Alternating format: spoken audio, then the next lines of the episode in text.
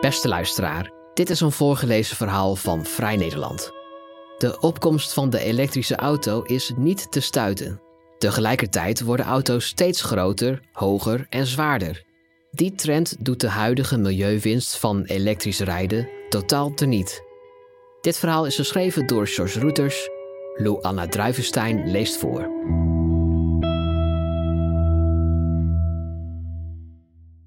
Er is iets geks aan de hand in Autoland.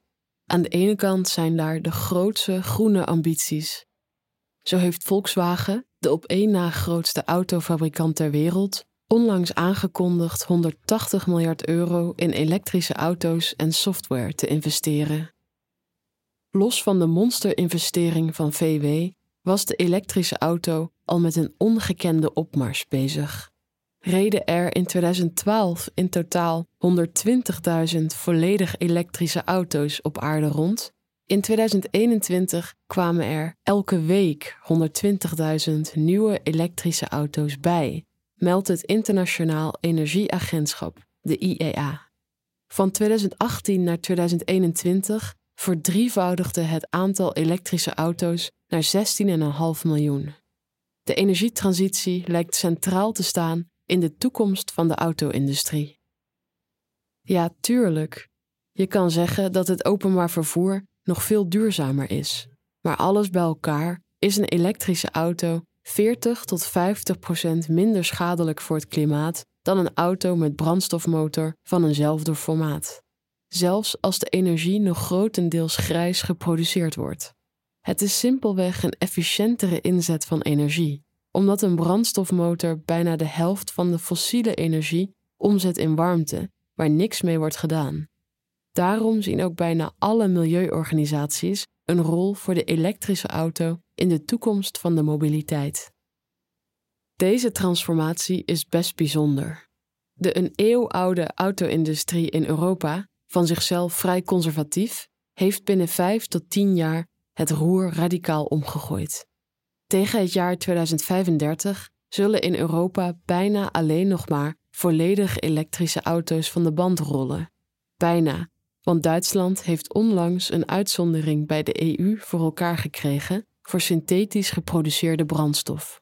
Dan zou je kunnen zeggen dat de auto-industrie met de cruciale miljarden subsidies van overheden wereldwijd bezig is een wonder te verrichten voor het klimaat. Zie je nou wel dat groene kapitalisme bestaat heus wel. Maar aan de andere kant worden de groene ambities door het afvoerputje gespoeld door diezelfde autofabrikanten. Zo is te lezen in een nieuw rapport van het IEA. Want de autobranche doet alle klimaatwinst en nog een beetje teniet door het nog succesvoller inzetten op een andere autotrend: de astronomische opkomst van de SUV, de Sports Utility Vehicle. Voertuigen die groter, hoger en zwaarder zijn dan de conventionele auto. Bijna de helft van alle nieuw verkochte auto's wereldwijd is inmiddels een SUV. Tussen 2010 en 2018 leverden SUV's de op één na grootste bijdrage aan de toename van de wereldwijde CO2-uitstoot. Elk jaar stoten SUV's evenveel CO2 uit als de volledige uitstoot van het Verenigd Koninkrijk en Nederland samen. Als SUV-bestuurders samen een land waren, zou het de op vijf na grootste uitstoter ter wereld zijn. Ongeveer 1 op de 6 in 2022 verkochte SUV's is elektrisch. Maar hoewel elektrische SUV's steeds populairder worden, ligt een IEA-expert toe, groeit die populariteit niet snel genoeg om het toenemende olieverbruik en de toenemende uitstoot van het bredere wagenpark te compenseren.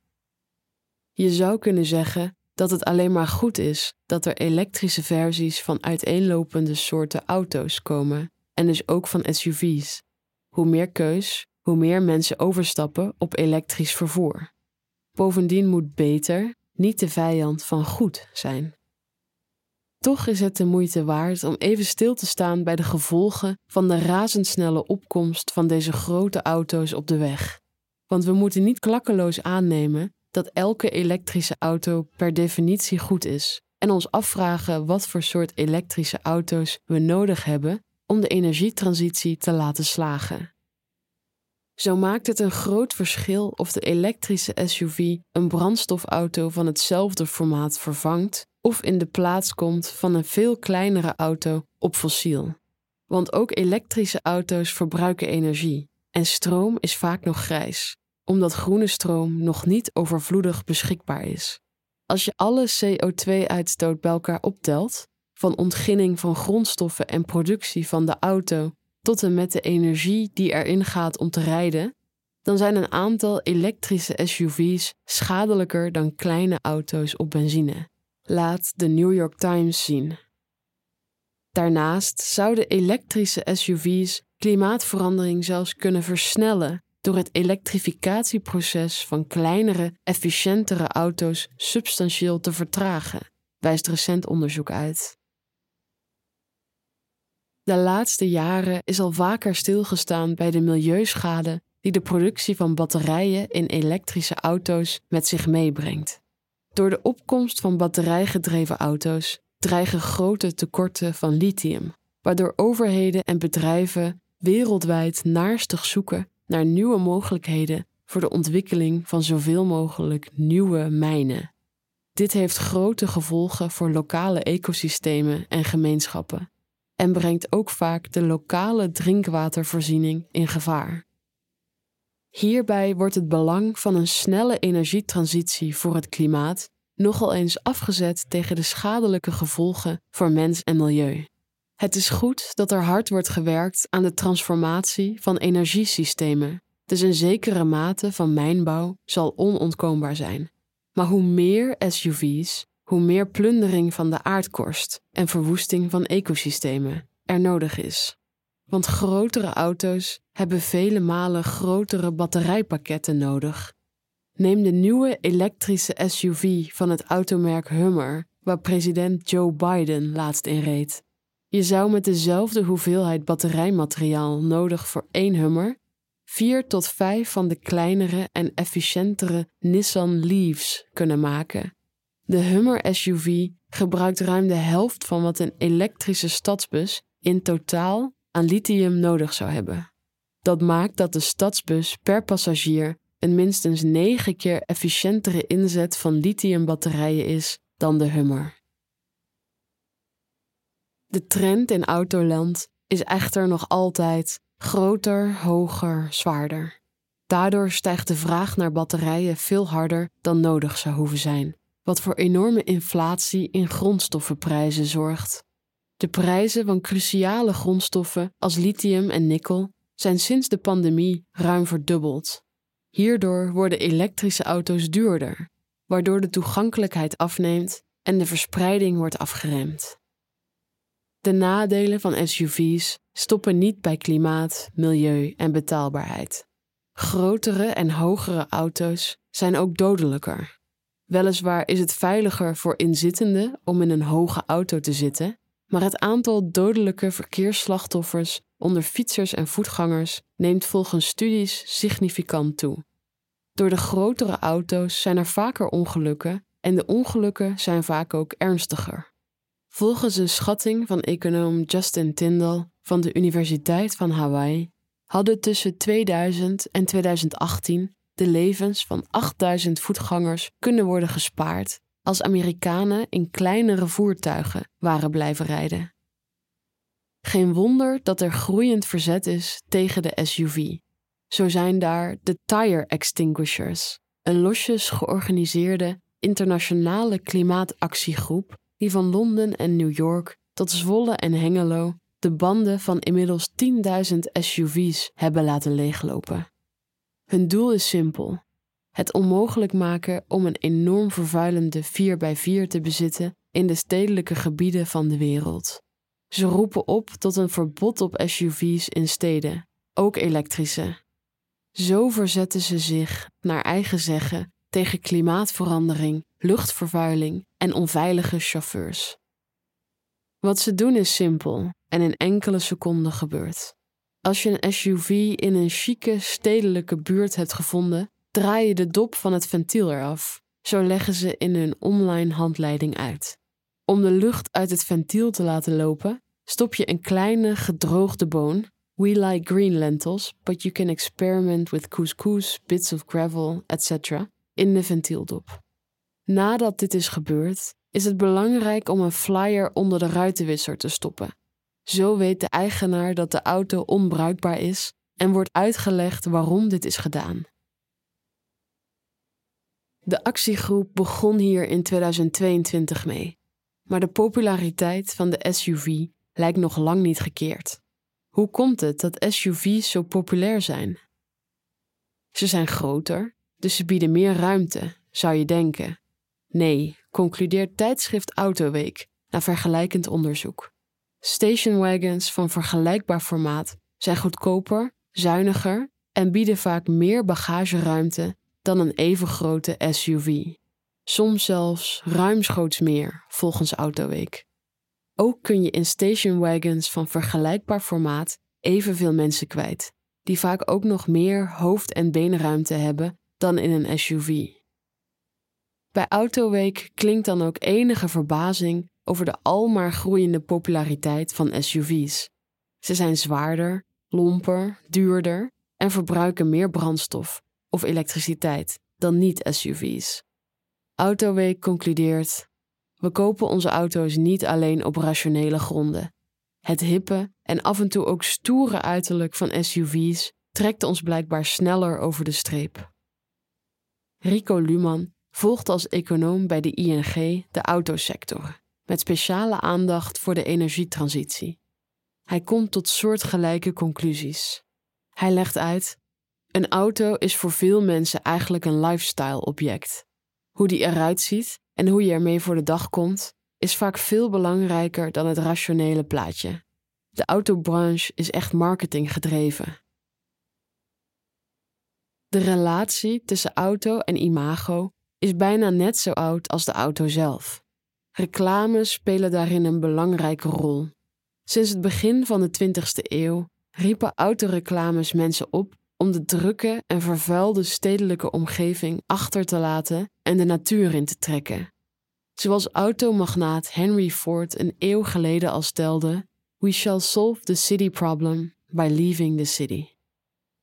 SUV-marketing brengt deze natuurconnectie tot een geheel nieuwe hoogte.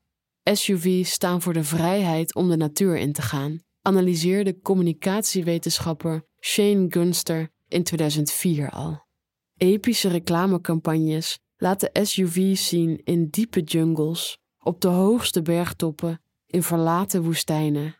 Ze verleiden met wild kamperen in de groene natuur, de grote stad met al haar vervreemding achter je latend.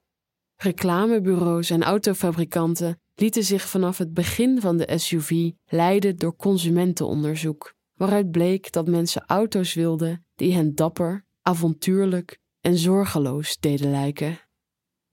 De connecties tussen SUV's en natuur is nog steeds relevant. Er lijkt zelfs harder op te worden ingezet nu mensen door de ecologische crisis groener willen consumeren. Tijdens het tv-spektakel van de Super Bowl, waar 113 miljoen mensen naar keken, werden dure reclameblokken opgekocht door automakers om hun elektrische SUV's in natuurlijke setting aan te prijzen. Overduidelijk greenwashing, schrijft tijdschrift Fast Company. Autofabrikanten geven jaarlijks miljarden uit aan reclame om meer auto's te verkopen. Soms tot wel 3000 euro per auto. Daarbij is er steeds meer nadruk op de SUV komen te liggen. De SUV-trend begon in de VS in de jaren 90 en ook in Nederland is de opmars van de SUV al langer gaande.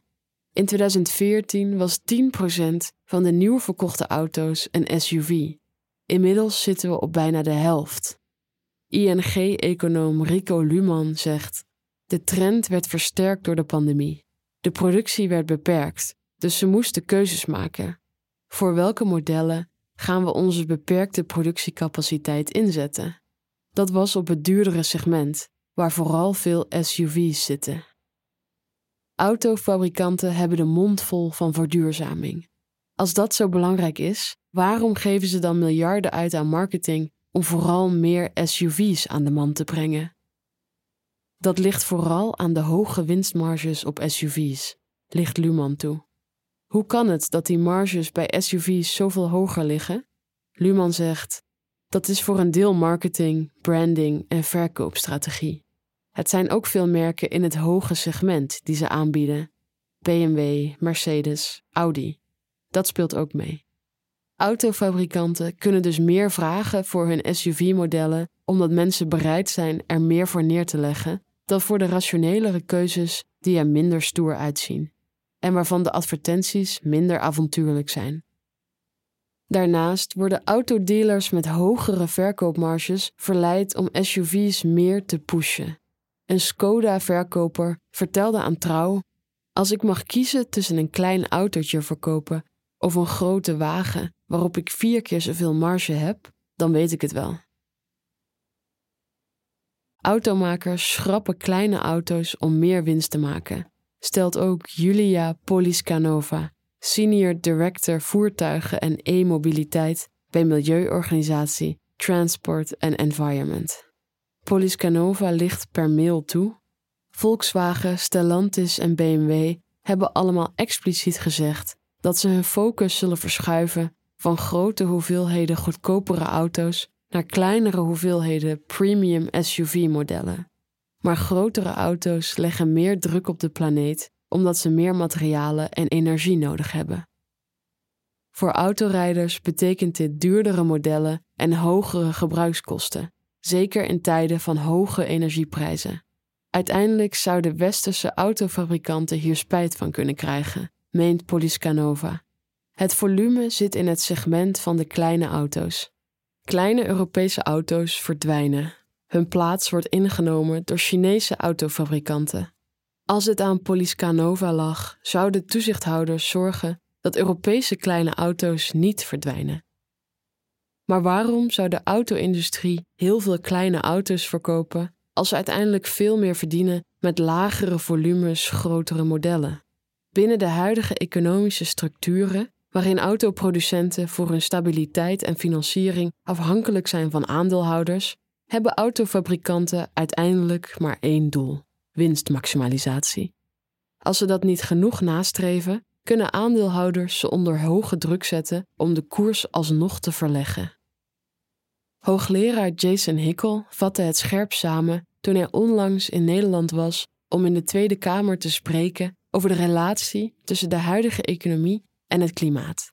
Hij zei: Het is eigenlijk volledig paradoxaal wat er gebeurt. En dat komt door onze focus op winst in plaats van op wat echt nodig is. Hickel noemde onder andere SUV's als voorbeeld van de vreemde inzet van productiemiddelen. Hij zei: Het is waanzin dat we deze dingen blijven produceren, terwijl we in een ecologische noodtoestand zitten.